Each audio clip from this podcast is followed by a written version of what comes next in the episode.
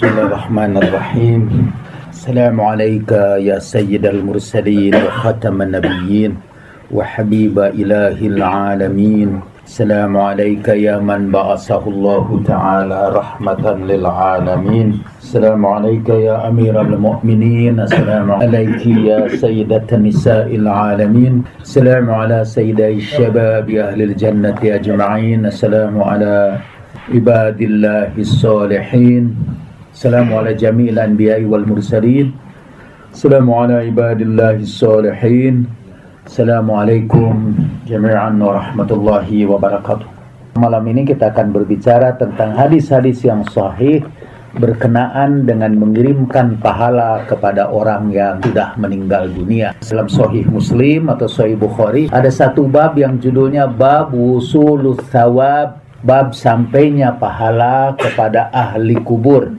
Padahal kita mendengar, atau saya sendiri pernah mengalami sebagai orang-orang yang tidak berpendapat bahwa kita bisa memindahkan pahala, menghadiahkan pahala kepada ahli kubur. Ketika di internet-internet sekarang ada pembahasan tentang hadis-hadis dhaif dan kumpulan-kumpulan bid'ah, perihal itu tidak banyak orang yang mempercayainya. Karena orang yang merasa bahwa mereka berpegang kepada hadis yang sahih dengan mudah akan membid'ahkan orang-orang yang dianggapnya menjalankan hadis-hadis dhaif.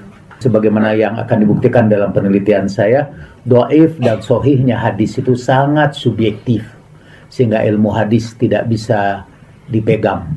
Artinya sebuah hadis dinyatakan sahih karena hadis itu sesuai dengan mazhab tertentu. Hadis itu dianggap dhaif karena hadis itu tidak sesuai dengan mazhab tertentu. Jadi yang menentukan hadis itu sahih atau dhaif bukan lagi ilmu mustalah hadis atau ulumul hadis atau ilmu jarak wa ta'dil. Enggak, yang menentukan adalah tukang jarah dan tukang ta'dilnya. Dalam ilmu hadis, tukang jarah itu bukan yang ngambil harta orang lain, tapi tukang jarah itu dalam ilmu hadis ialah yang mengambil kehormatan seorang ulama. Kalau seorang ulama dinyatakan fasik, pembohong, atau bermadhab yang sesat, nah itu seluruh hadisnya dinyatakan dhaif. Jadi ahli jarah itulah yang memegang peranan yang penting. Karena itu juga saya memerlukan untuk membaca-baca beberapa kitab yang menjelaskan tentang sampainya pahala kepada orang yang sudah meninggal dunia. Kalau kita menghadiahkan di majelis ini, Allahumma hadi thawaba ma qara'nahu min ayatil Qur'anil hakim, wa ma sabbahna, wa ma halalna, wa ma sallayna, wa ma tasaddaqna ila wasalihan min a'malina. Sebagian orang yang menamakan dirinya sekarang kelompok salafi menyatakan bahwa itu tidak mungkin. Dan karena itu acara tahlilan, acara hadiah Al-Fatihah, acara doa saja untuk orang yang sudah meninggal dunia dengan mengirimkan Al-Fatihah dianggap sebagai perbuatan bid'ah. Tidak bakal sampai, kata mereka. Kalau para ulamanya mengatakan itu bid'ah karena hadisnya dhaif. Kalau yang awamnya, tidak bakal sampai. Awamnya biasanya lebih, kalau kata orang, umariyah, itu biasanya lebih ekstrim daripada umarnya sendiri.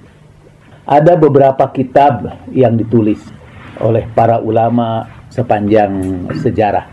Yang sekarang saya baca, ini kitab Intifa'ul Amwat Biikhtilafit Tilawat Wasodaqat Wasairil Qurubat. Penerbitnya Dar Ibni Hazm. Saudara bisa tentu saja bisa akses di internet. Orang yang mati memperoleh manfaat kalau dengan hadiah tilawat pembacaan Al-Quran, wasodaqot atau bersodakoh, wasairil qurubat atau ibadah-ibadah lainnya. Jadi kita bisa mendatangkan manfaat kepada orang yang sudah meninggal dunia dengan menghadiahkan pembacaan Al-Quran, sodakoh, dan berbagai macam ibadat. Ditulis oleh Abi Ishaq Ibrahim bin Al-Muzaffar bin Ibrahim Al-Harni, Al-Mausuli, Al-Baghdadi, Al-Hambali. Artinya dari pengikut mazhab Hambali yang lebih dikenal dengan Ibnul Barni. Hidup pada tahun lima ratus empat puluh enam Hijriyah sampai tahun enam ratus dua puluh tiga Hijriyah, atau lebih dari sembilan ratus tahun yang lalu. Saya perlu menyebut ini karena nanti kelompok Salafiyah akan berkata ketika hadis-hadis tentang bisanya menyampaikan pahala kepada orang mati atau bisa membaca Al-Quran kepada orang yang mati, kata kelompok Salafi termasuk kata Ibnu Taimiyah, walaupun itu hadisnya ini kuat, tapi kita tidak pernah mendengar madhab Salaf, orang-orang zaman dulu, para sahabat atau para tabi'in membacakan ucapan misalnya, ya Allah hadiahkanlah pahala ibadah ini kepada siapa. Itu tidak ada dicontohkan oleh ulama-ulama terdahulu. Dan buat saya itu menarik argumentasi itu. Katanya mereka itu pengikut Al-Quran dan Al-Hadis. Mereka sendiri mengaku itu hadisnya sahih. Emang hadisnya sahih, tapi itu bertentangan dengan ulama salaf. Nah, siapa sebetulnya yang menentukan syariat ini?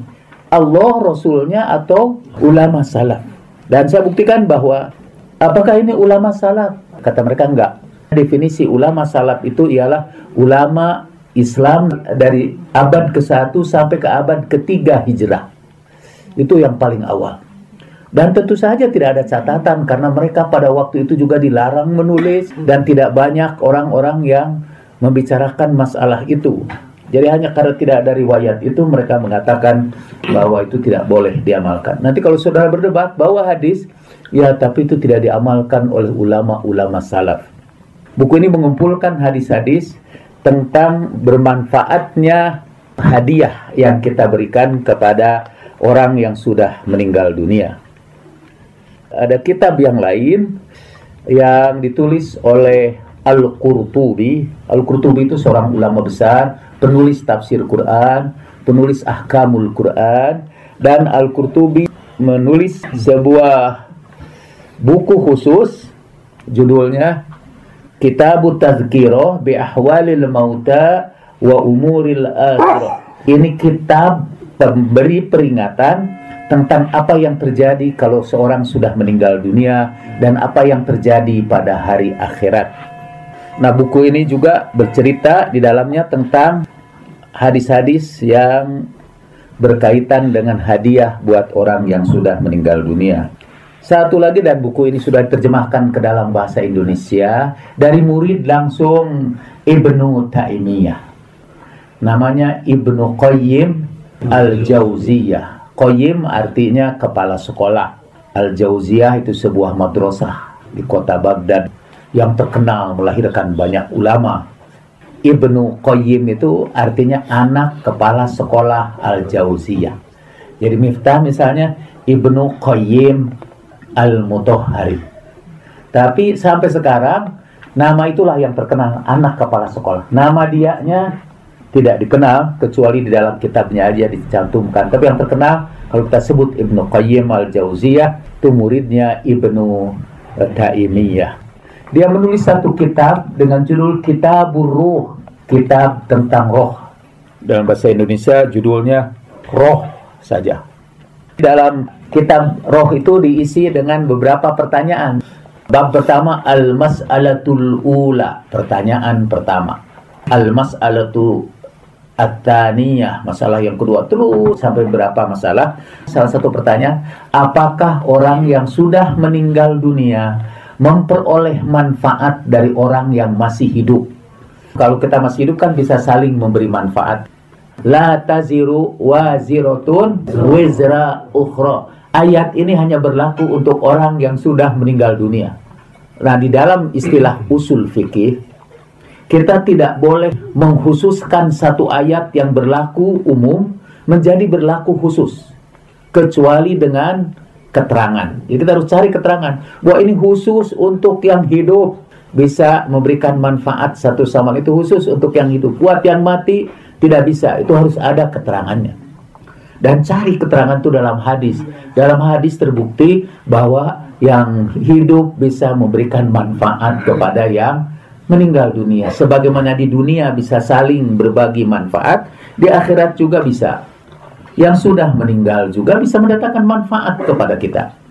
Dalam sebuah hadis yang diriwayatkan oleh Al-Haris, jadikan pembicaraan ramai sampai jadi satu kitab, karena Al-Haris itu dianggap do'if oleh Al-Albani, kemudian diulas oleh para ulama bahwa dia ini sahih.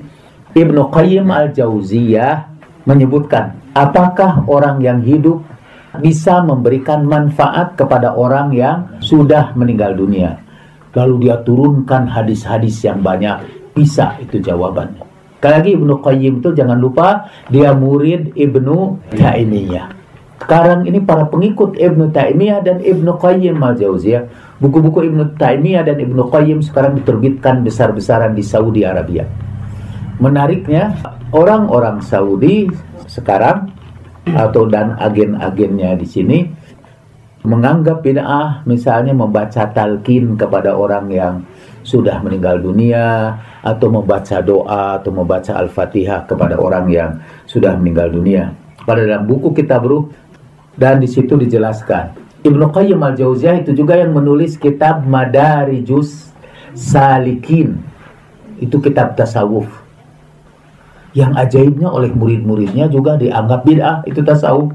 Tapi Ibnu Qayyimnya sendiri, makanya saya bilang, seringkali Umariyah itu lebih ekstrim daripada Umar sendiri. Dalam kitab Madarijus Salikin, Ibnu Qayyim bercerita tentang At-Tamhir. At-Tamhis itu adalah proses pembersihan diri kita. Sebelum kita kembali kepada Allah Subhanahu wa Ta'ala, sebelum kita berbaring dalam pangkuan kasih sayang, dalam tanda petik ibu kita yang abadi, yaitu Allah Subhanahu wa Ta'ala.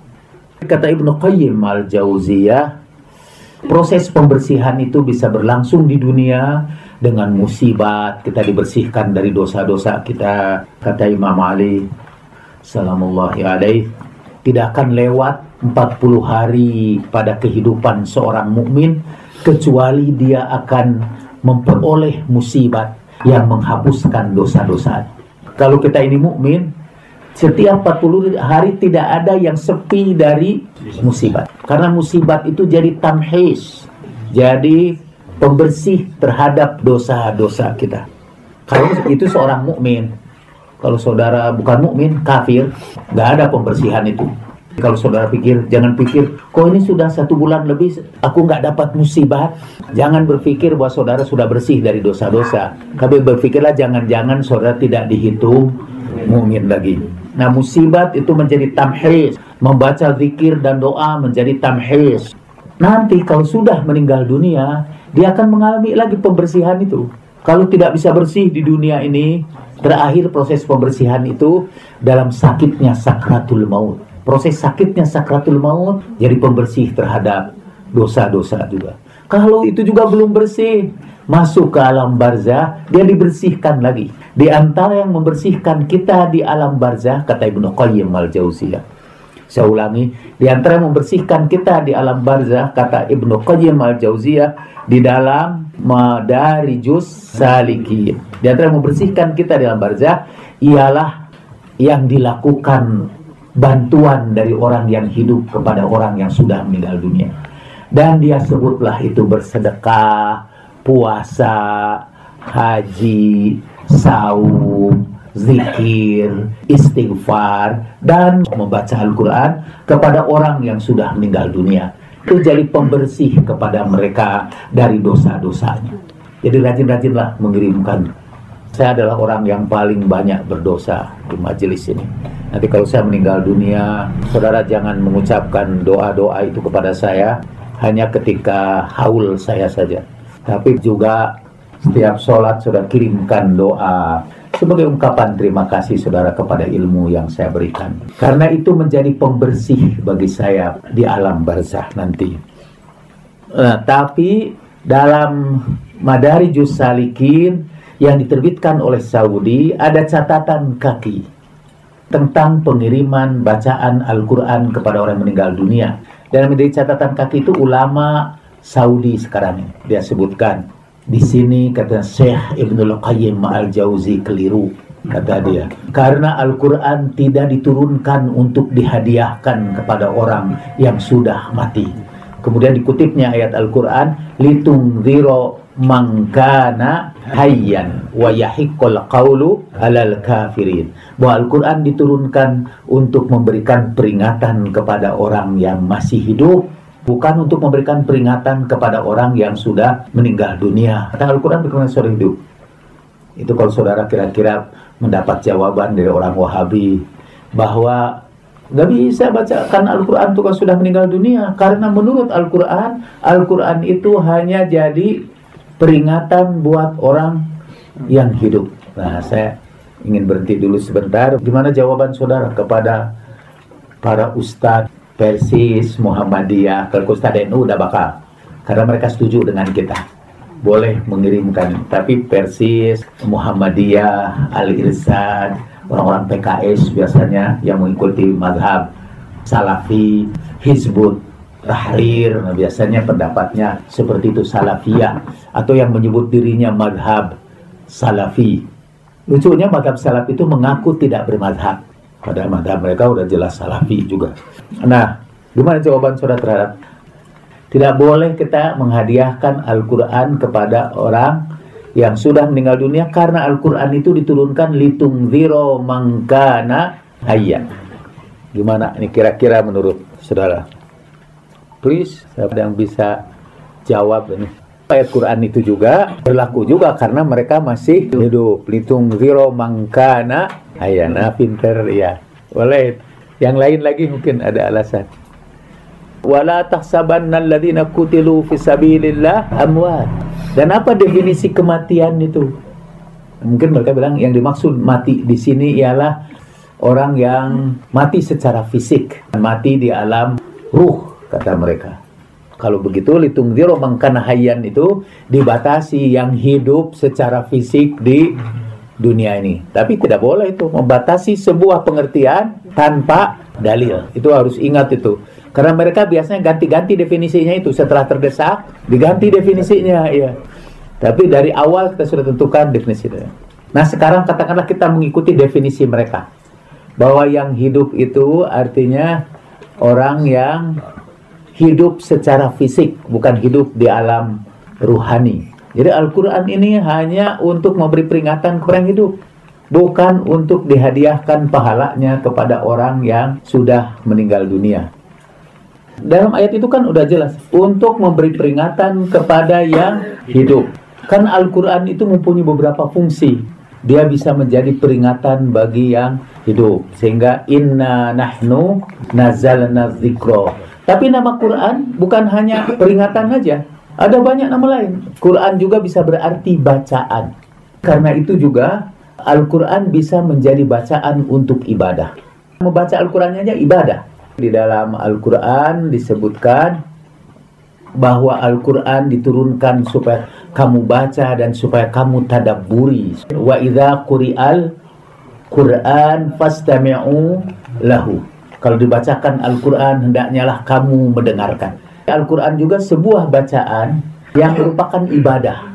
Jangan diartikan karena Al-Quran itu dari satu ayat disebutkan Al-Quran itu untuk memberi peringatan kepada yang hidup, artinya tidak boleh dipakai Al-Quran itu untuk ibadah. Itu tidak nyambung, ya. Dari kalimat itu tidak bisa ditarik bahwa membaca Al-Qurannya saja ibadah.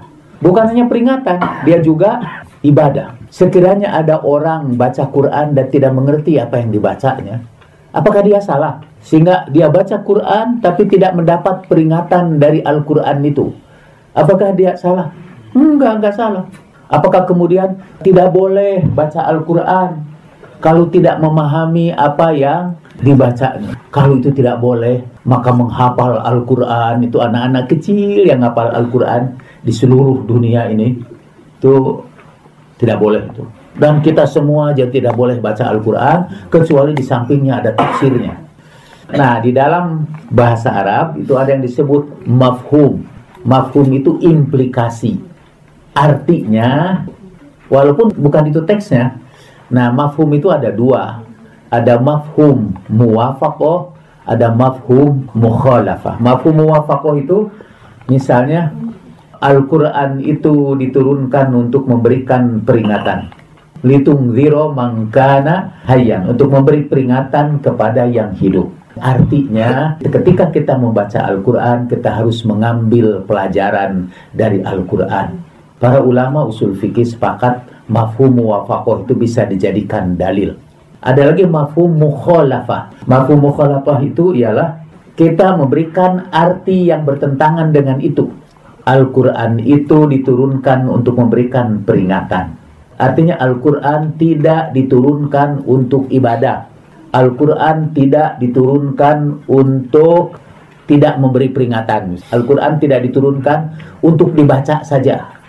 Itu mafhum mukhalafah namanya. Tapi seperti disebutkan oleh saudara kita, itu sebetulnya tidak nyambung dari sebelumnya dan bisa berbagai macam kemungkinannya. Jadi balik lagi, sebetulnya dari ayat litungzira man kana hayyan itu tidak bisa ditarik kesimpulan.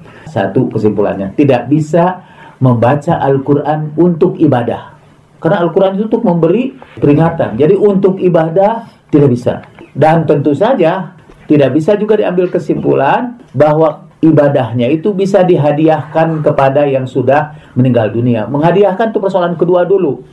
Tapi apa boleh kita membaca Al-Quran untuk ibadah saja, untuk tidak untuk mengambil peringatan.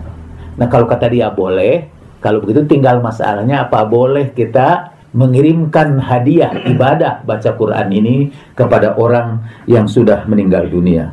Jadi kita ini memang rada complicated ya, tapi kita berusaha untuk sambil ngaji itu membereskan struktur pikiran kita. Dalam hadis-hadis, Ibnu Qayyim Al-Jauziyah menjelaskan bisa itu, dan disebutkan hadis-hadisnya. Malah sekali lagi kita bisa mengatakan kepada mereka, kalau Rasulullah saja memberikan contoh kepada kita, boleh mengirimkan hadiah kepada orang yang sudah meninggal dunia, apalagi kita. Ada satu riwayat di dalam Al-Qurtubi, kitabnya itu tadi, Tazkirah bi ahwalil mauta wa umuril akhirah. Judulnya bab majaa fi qiraatil Qur'ani 'indal qabri halatad dafni wa ba'dahu. Bab tentang membaca Al-Qur'an pada waktu pemakaman atau sesudahnya. Wa annahu yasilu lil mayyit. Bahwa bacaan Al-Qur'an itu sampai kepada mayit. Ma yaqra'u wa yad'u wa yastaghfiru lahu wa yatasaddaqu alaihi. Ini ada satu riwayat kata dari Ali bin Musa al-Haddad, kunna ma Ahmad bin Hanbal fi janazah wa Muhammad bin Qudamah wa Walid Jauhari yaqra. Dari Ahmad bin Hanbal, ketika kami sudah menguburkan mayit, datanglah seorang lelaki buta kemudian membaca Al-Qur'an. Faqala lahu Ahmad, lalu Ahmad bin Hanbal berkata kepadanya, "Ya hadza, innal qira'ah 'alal qabri bid'ah." Kata Imam Ahmad, "Hei orang ini, baca Qur'an di atas kuburan itu bid'ah." Sehingga orang itu katanya jadi tidak baca Quran. Ditegur oleh ulama besarlah. Ketika kami sudah keluar dari kuburan, datanglah Muhammad bin Qudamah, salah seorang periwayat hadis, dan dia berkata kepada Ahmad, "Ya Aba Abdullah, wahai Aba Abdullah, menurut pendapatmu bagaimana tentang periwayat hadis yang bernama Mubashir bin Ismail?" Kata dia, "Thiqat, ini orang yang terpercaya." Ini maklum obrolan di antara ahli hadis. "Menurut anda Mubashir bin Ismail itu gimana?" "Thiqah, dia terpercaya." "Qala hal katabta anhu syai'an?" "Apakah kamu juga meriwayatkan hadis dari Mubashir ini?" "Na'am." Lalu dia bacakan hadis. "Akhbaroni Mubashir bin Ismail an Abdurrahman bil Ula ibn al-Lajlaj," dari bapaknya, bahwa ia berwasiat kalau ia meninggal dunia dibacakan di atas kepalanya pembukaan surat Al-Baqarah dan penutupnya, yaitu Alif Lam Mim, dan ditutup dengan Amanar Rasul. Dan dia berkata, "Sami'tu Ibnu Umar," dan aku mendengar bahwa Ibnu Umar sahabat Nabi, "yuwasi bidzalik," memberikan wasiat tentang hal itu. Sama juga Ibnu Umar, dan Ibnu Umar ada sahabat. "Qala Ahmad," kata Ahmad, "farji' ila rajul," kalau gitu balik lagi kamu kepada orang itu, suruh dia baca. "Qad istadalla ba'da ulama'ina ala iqra'atil Qur'an 'alal khabri bi hadisil 'asib ar-ratab alladhi saqahu an-nabi bi ithnatin thumma ghursala hada wahidan wa ala hada wahidan." Maksudnya ini saya memusatkan perhatian kepada membaca Quran, karena yang lainnya dalil-dalilnya cukup kuat, bisa baca dalam Bukhari, dalam Muslim, mengenai mengirimkan sodakoh kepada orang sudah meninggal dunia. Apakah boleh saya bersodakoh untuk orang tuaku? Boleh, kata Nabi. Saudara juga bisa baca dalam kitab Nailul Autor. Apakah boleh kami saum buat orang sudah meninggal dunia? Apa boleh kami sholat? Semuanya boleh. Yang diperdebatkan dan yang ditolak oleh ulama Wahabi itu juga baca Quran buat orang yang sudah meninggal dunia. Para ulama juga berbeda pendapat. Imam Ahmad asalnya sih anggapnya bid'ah, tapi setelah ada keterangan dia menyuruh orang itu baca. Tapi yang dijadikan dalil oleh orang-orang yang membolehkan ialah hadis yang dikeluarkan oleh Bukhari dan Muslim. Ketika Nabi lewat sebuah kuburan, ia mengambil batang yang basah, batang basah itu dipecahnya menjadi dua, kemudian disimpan pada satu tempat satu, pada satu tempat yang lain satu. Dan beliau bersabda, mudah-mudahan ini meringankan siksa bagi keduanya sebelum ini menjadi kering. Dikeluarkan oleh Bukhari dan Muslim. Ada Musnad Abi Daud, Rasulullah meletakkan salah setengahnya di satu tempat, setengah tempat lain. Kemudian beliau bersabda, insya Allah ini akan meringankan keduanya selama keduanya itu masih belum kering.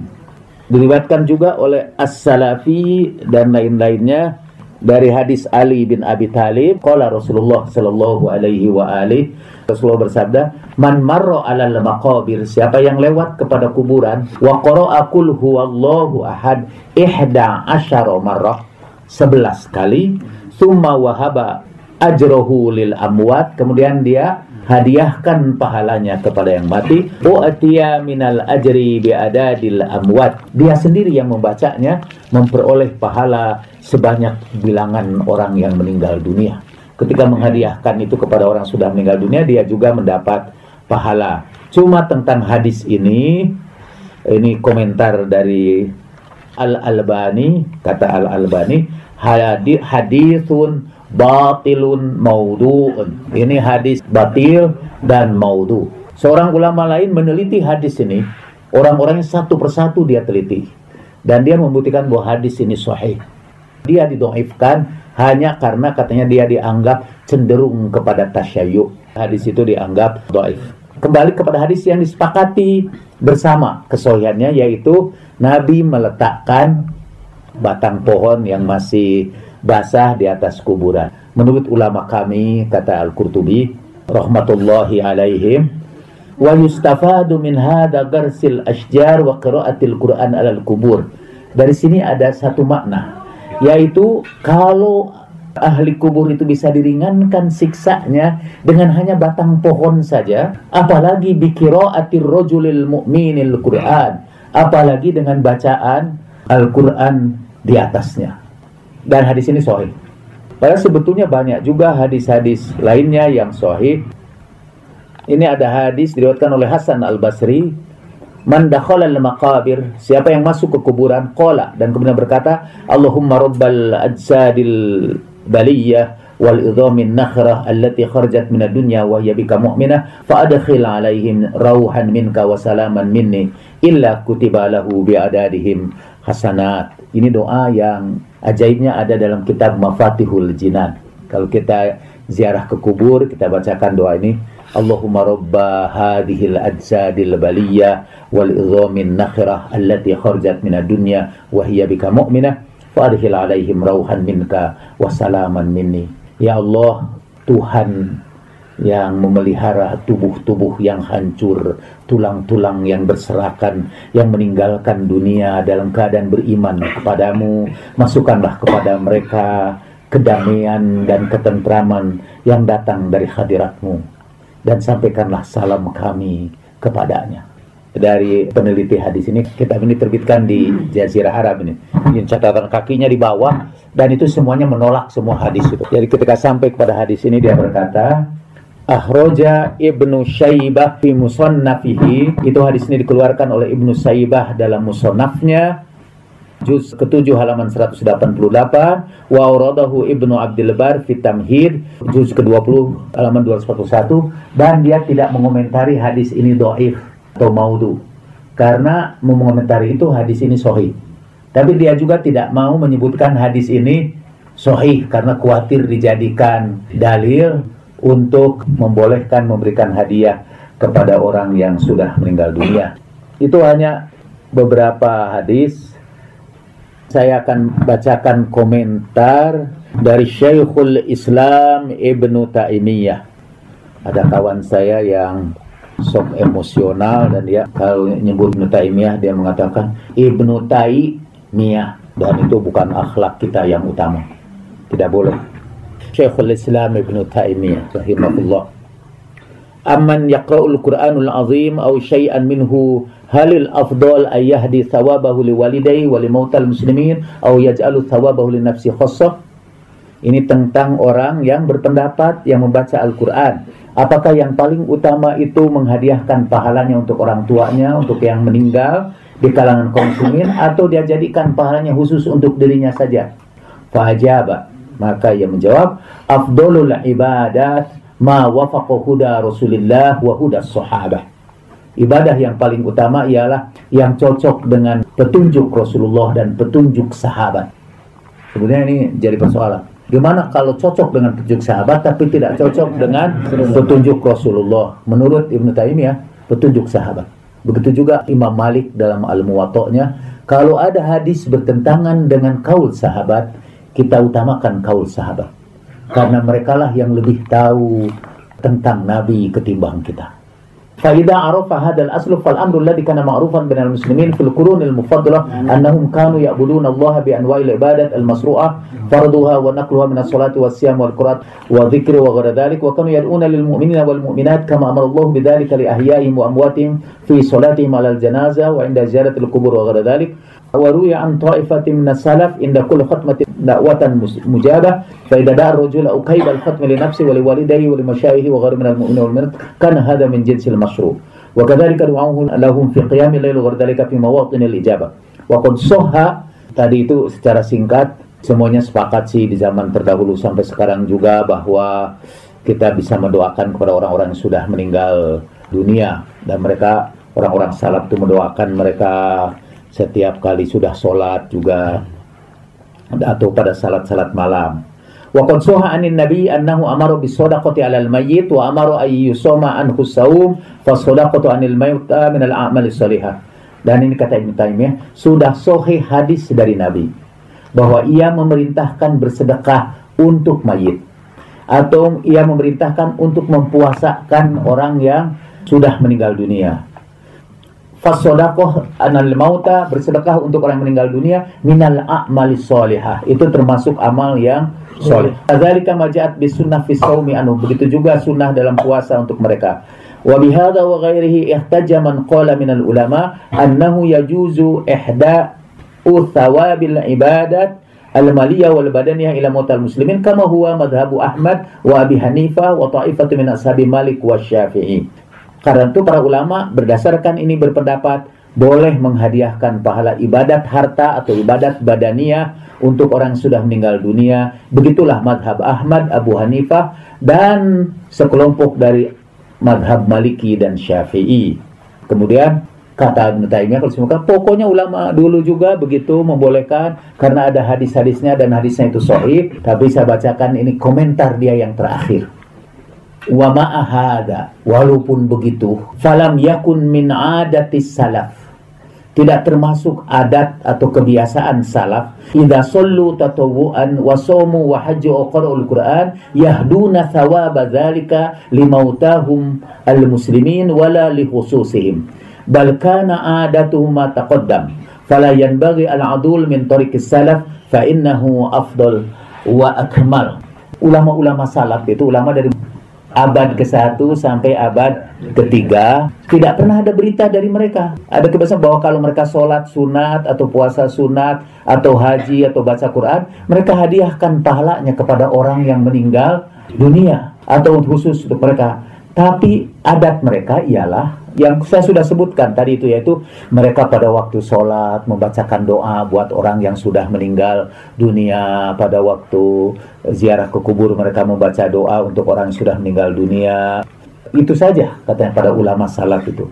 Ini ucapan dulu dalam Majmu'ul Fatawa juz ke dua puluh empat halaman tiga dua satu tiga dua tiga. Sekali lagi pertanyaan kita, mana yang kita ikuti itu? Apakah Al-Quran atau Sunnah? Sunnah yang diakui sahih bisa dibantah dengan kebiasaan ulama-ulama salaf. Dan yang disebut kebiasaan ulama salaf itu menurut dugaan dia, karena dia tidak sempat baca. Ini ada satu kitab yang belum saya sebutkan terakhir kali. Syekh Ja'far Subhani khusus menulis kitab yang berkaitan dengan hadiah buat orang yang meninggal dunia itu. Dan di situ Syekh Ja'far Subhani dengan argumentasi yang sangat bagus, saya sebutkan ini kitabnya. Dia buktikan bahwa orang-orang salaf mengamalkan itu, bahwa orang salaf juga menghadiahkan pahalanya buat orang yang sudah meninggal dunia. Judulnya Al-Hayatul Barzakhiyah, kehidupan di alam barzakh, oleh Ustadz Al-Muhaqqiq Syekh Ja'far As-Subhani. Kesimpulannya, kita bisa mendatangkan manfaat kepada orang yang meninggal dunia dengan berbagai macam ibadah, baca Quran, sholat, saum, sodakoh, bahkan dianjurkan umroh dan haji. Ibadah apapun, bersedekah apapun, hadiahkanlah itu untuk orang tua, baik yang masih hidup atau yang sudah meninggal dunia, sebagai tanda terima kasih kita. Dan itu kan tidak sulit. Pernah ada yang datang kepada Imam Jafar As-Sadiq salamullahi alaihi, dan itu ulama mewarisi ilmu dari abad ke satu sampai abad ke tiga Hijriyah. Orang tanya kepada Imam Ja'far, bolehkah saya memberikan hadiah kepada Rasulullah sallallahu alaihi wa alihi dengan haji dan umroh saya? Kata Imam Ja'far, boleh. Kalau kepada Rasulullah boleh, tentu juga apalagi kepada, padahal karena Rasulullah tidak memerlukan itu tuh. Hadiah kita itu hanya ungkapan cinta kita kepada beliau saja. Al-hadiyah al-mutawadi'ah al-basitah li sayyidil mursalin, apalagi untuk di antara kita. Dan itulah maksudnya ayat Al-Quran. Dan bukan mafhum mukhalafah, ini mafhum muwafakohnya dari ta'awanu 'alal birri wat taqwa, hendaklah kamu saling membantu dalam kesalehan dan ketakwaan. Jangan saling membantu dalam memberikan uang aja, saling membantu dalam kesalehan dan ketakwaan dengan memberikan hadiah amal-amal soleh kita kepada orang tua kita. Dan tidak sulit. Misalnya selesai sholat, doakan orang tua, kemudian hadiahkan juga sholat kita, amal soleh kita. Saya biasa sebelum tidur, saya kirim Al-Fatihah kepada kedua orang tua saya. Dan saya juga sebutkan, ya Allah, sekiranya ada pahala dari amal-amal soleh saya pada hari ini, kirimkanlah itu sebagai hadiah buat kedua orang tua saya. Ziyadatan ala sarafin nabil mustafa, sambil menambah kemuliaan al-mustafa. Dan tidak pakai bahasa Arab juga boleh. Saudara hadiahkan itu kepada orang-orang sudah meninggal dunia. Sebagai penutup, kecuali kalau ada pertanyaan. Saya pernah dengar cerita ini dari Hakim Milahi. Katanya ada seorang orang biasalah meninggal dunia. Sesudah itu malam berikutnya seorang ulama besar di situ bermimpi, yang suka memberikan pengajian itu. Dia melihat orang biasa itu yang tidak dikenal ibadahnya, tidak dikenal kesolehannya lah, orang-orang biasa aja, orang awam. Dan dari jemaah dia, yang tidak menonjol juga, sehingga ulama itu tidak memperhatikan dia. Dalam mimpinya ulama itu melihat dia di alam barzah itu jadi selebriti. Kedatangan dia di alam barzah disambut seperti kedatangan seorang orang besar lah, seperti pemenang sepak bola yang kembali ke tanah airnya lalu disambut besar-besaran. Nah, ulama itu tanya, gimana kamu kok bisa jadi selebriti di sini? Selebriti itu dikenal oleh penghuni alam barzah itu. Kok pada kenal sama dia? Lalu katanya dia bercerita bahwa setiap kali dia sebelum tidur, dia sholat dua rakaat, dan sholat itu dihadiahkan kepada orang-orang yang meninggal dunia pada hari itu. Setiap hari kalau meninggal dunia pada hari itu, dia hadiahkan. Jadi termasuk misalnya di Indonesia yang setiap hari meninggal sekitar seribu lima ratus orang lebih, itu dapat hadiah sholat, hadiah yang dua rakaat itu. Kan tidak susah itu jadi selebriti. Sebelum tidur sholat dua rakaat. Pertama-tama hadiahkan buat orang tua kita, dan setelah itu hadiahkan kepada orang-orang yang meninggal dunia pada hari ini. Oke, kalau ada pertanyaan. Nabi Shallallahu Alaihi Wasallam berkata, "Idza mata ibnu Adam, in qata'a amaluhu illa min talasin." Apabila mati anak Adam, putus seluruh amalnya kecuali tiga. Hadis itu mengatakan apabila mati anak Adam. Yang ketiganya itu kan anak soleh yang mendoakan. Mendoakan siapa? Mendoakan yang meninggal dunia dari anak Adam. Kan idza mata ibnu Adam in qata'a amaluhu illa min thalathin. Apabila mati anak Adam, dalam Sahih Muslim itu bunyinya idza mata insanun. Apabila mati seorang manusia, maka yang tinggal itu hanya tiga, yaitu yang terakhir anak soleh yang mendoakan orang tuanya yang anak Adam itu. Jadi termasuk orang tuanya. Waktu hadis ini diceritakan kepada salah seorang dokter dan pengajian dokter di bulan Ramadan, saya bacakan hadis itu. Dan dokter itu, karena beliau juga guru besar di U N P A D, Fakultas Kedokteran, dia sampai hampir memeluk saya, dia terharu. Karena kedua orang tuanya itu Katolik, sementara dia masuk Islam. Udah bertahun-tahun itu dia mengalami penderitaan batin karena dia tidak bisa mendoakan orang tuanya yang non-muslim. Padahal saya ingin berkhidmat kepada mereka. Apalagi kata para kiainya, orang tua yang non-muslim udah pasti masuk neraka, nggak usah didoakan. Oh, itu tambah menderita. Jadi dia bersyukur, ini anugerah Tuhan yang paling besar. Mulai hari ini saya akan mendoakan orang tua saya. Pendapat itu emang kadang-kadang bikin orang sakit jiwa itu. Karena orang mau berbuat baik kepada orang tuanya kan, tapi hanya karena berbeda keyakinan, jadi dihentikan perbuatan baik itu. Untung saudara-saudara juga sekarang ngaji kepada saya. Walaupun dia bukan orang tua, kalau dia berjasa pada kita, kita doakan mereka. Wa kullu man ahsana ilaina. Anything else? Boleh tidak mendoakan atau mengirim hadiah bagi keluarga yang sudah meninggal dunia tapi non-muslim? Ajib ya. Udah dijawab sebelum yang bertanya yang ini. Kebetulan keluarga dari ibu Cina Kalimantan bukan muslim. Tadi udah, kalau tidak diberitahu kan tadinya tidak akan saya jawab, karena sudah saya jawab. Ada lagi yang lain. Ila jami'il muslimina wal muslimat khususon, atau ila jami'i ahlil qubur minal muslimin wal muslimat khususon, ila arwahi, itu semua khususon, khusus secara teristimewa, atau wana khusu ala siapa disebutkan. Kita kirim kepada seluruh kaum muslimin dan muslimat, semua ahli kubur kita kirim, tapi secara khusus kepada itu. Kalau kepada seluruh kaum muslimin, kenapa harus secara khusus gitu? Saya teringat ini dongeng lagi. Dongeng itu dalam buku Syed Dasgaib. Katanya ada orang soleh.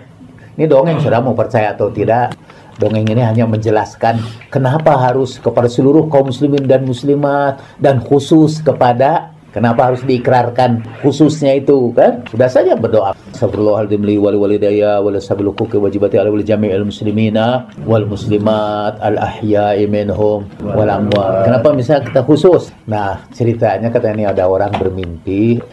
Di dalam mimpi itu dia berjumpa dengan seorang soleh dan para penghuni alam barzah yang sedang berebutan mendapat kiriman paket. Semua berebutan. Ada seorang yang diam aja. Kenapa Anda tidak ikut? Nggak, saya punya paket khusus special delivery yang dikirimkan oleh anak saya. Dia sebutkan anaknya itu, kamu bisa temui anak saya di sebuah pasar, dan sampaikan terima kasih saya kepadanya. Jika bangun, dia cari ke pasar, dan betul dia ketemukan seorang anak muda yang emang sangat soleh. Dia lihat ada orang datang ke situ mau menjual kuncinya, kuncinya itu dijual kemana-mana tidak laku, lalu dia beli aja. Kunci itu hanya untuk menolong orang miskin itu, walaupun kunci itu tidak ada gunanya. Dia kalau tidak sedang beramal soleh, dia berzikir. Terus sekian bulan kemudian Dia bermimpi lagi, dan dia lihat penghuni alam barzah itu ikut berbutan juga. Tanya, kenapa? Anak saya sudah meninggal dunia. Jadi dia sudah tidak ngirim pendapat paket khusus lagi. Tapi sekali lagi ini bukan hadis, ini dongeng. Tapi dongeng itu menjelaskan mengapa kita harus khususkan diri. Biarlah itu special delivery. Jadi misalnya ila arwahya ba'ina wa matina wa jadadina wa jadatina. Saya nanti saudara khususon walidayya wa ustadzi Jalaluddin Rahmat. Nah itu saudara kirim ke situ. Itu pun kalau saya meninggal dunia lebih dahulu. Yang duluan, sayalah nanti insya Allah yang mengirimkan doa khusus. Kenapa bisa terjadi kebencian kolektif terhadap pengikut Ahlul Bait? Wah ini penjelasannya panjang. Satu, karena ada setan. Sekiranya setan itu kita tangkap, kelompok Ahlul Bait hilang. Semuanya jadi pengikut Ahlul Bait. Bagaimana sikap orang awam yang sama sekali tidak mengerti perbedaan mazhab? Karena bagi orang awam setiap mazhab itu ada pemimpinnya, ulamanya, dan sangat tidak berani menilai masing-masing ulama. Apakah setiap kita hanya dibolehkan memilih satu mazhab saja? Bagaimana kalau kita ikut mazhab mayoritas semata demi e, persatuan? Kalau sudah tahu mana mazhab yang benar, ya jangan ikut mazhab mayoritas. Tapi demi persatuan, maksudnya kalau kita ikut mazhab mayoritas demi persatuan itu, itu yang kita sebut taqiyah. Artinya kita sholat seperti sholat mereka, tapi bukan berarti mengikuti mazhab mereka. Kata Imam Jafar As-Sadiq salamullahi alaihi, jadilah kamu seperti lebah di tengah-tengah burung, kamu sembunyikan madumu dalam perutmu. Kunu ma'ahum wala takunu ma'ahum. Bergabunglah bersama mereka, tapi jangan bergabung bersama mereka. Itu seperti bertentangan. Tapi maksudnya bergabunglah secara fisik, tapi janganlah kamu bergabung secara ruhaniyah. Kunu ma'ahum wala takunu ma'ahum. Bergabunglah secara fisik, dan tapi jangan ikut dong.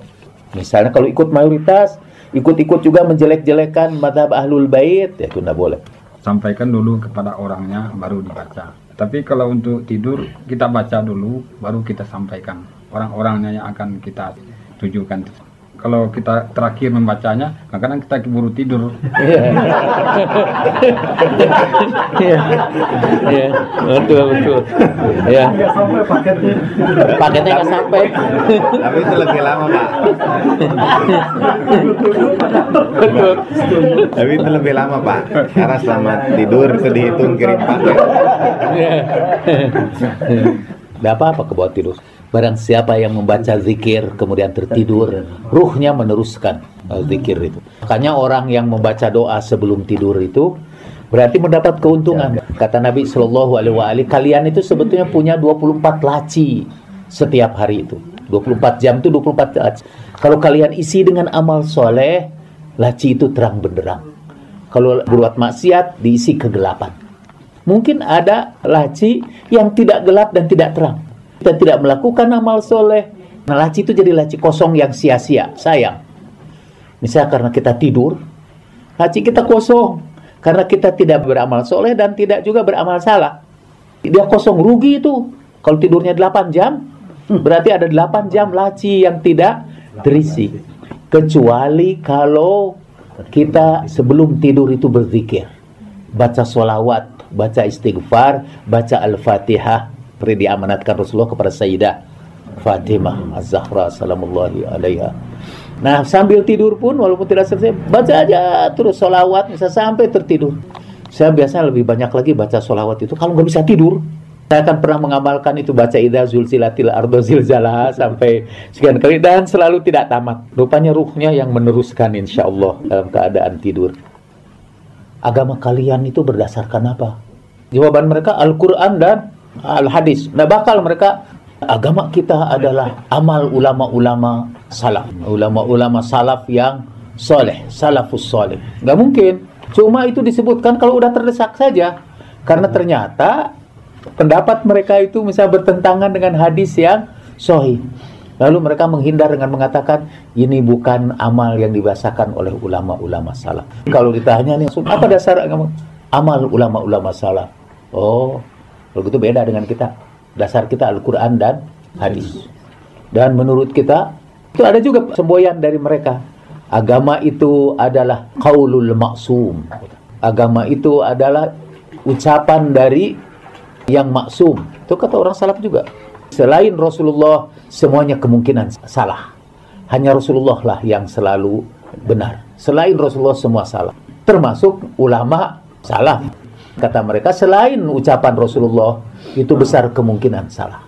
Sebetulnya ada ajaib juga itu baca tadi. Hebat ini Ibnu Taimiyah juga ikut mengakui bahwa hadis ini sahih. Tapi saya penasaran terus baca.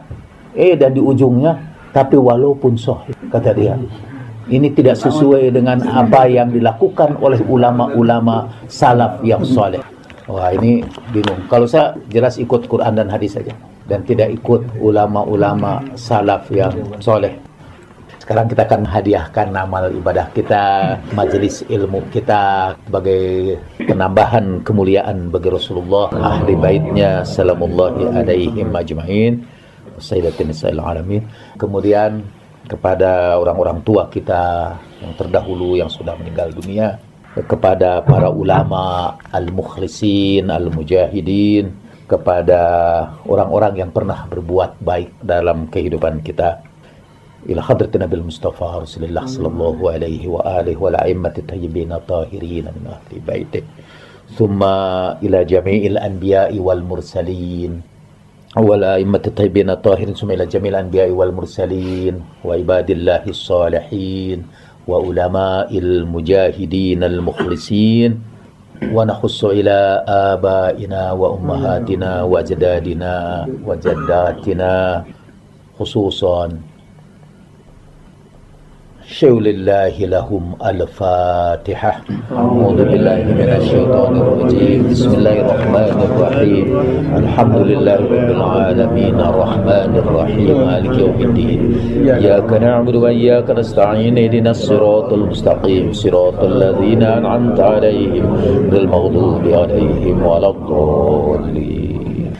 إن الله ملائكته يصلون على النبي يا أيها الذين آمنوا صلوا عليه وسلموا تسليما اللهم صل على محمد وآل محمد اللهم صل على محمد وآل محمد اللهم صل على محمد وآل محمد اللهم إنا نسألك بحق محمد وآل محمد أن تصلي على محمد وآل محمد وأن تجعل النور في أبصارنا والبصيرة في ديننا واليقين في قلوبنا والإخلاص في أعمالنا وسلامة في أنفسنا وسعة في أرزاقنا وشكر لك أبدا ما أبقيتنا اللهم كن لوليك الحجة ابن الحسن صلواتك عليه وعلى آبائه في هذه الساعة وفي كل ساعة وليا وحافظا وقائدا ونصيرا ودليلا عينا حتى تسكنه أرضك طوعا وتمتعه فيها طويلا برحمتك يا أرحم الراحمين سبحان ربك رب العزة عما يصفون وسلام على المرسلين والحمد لله رب العالمين.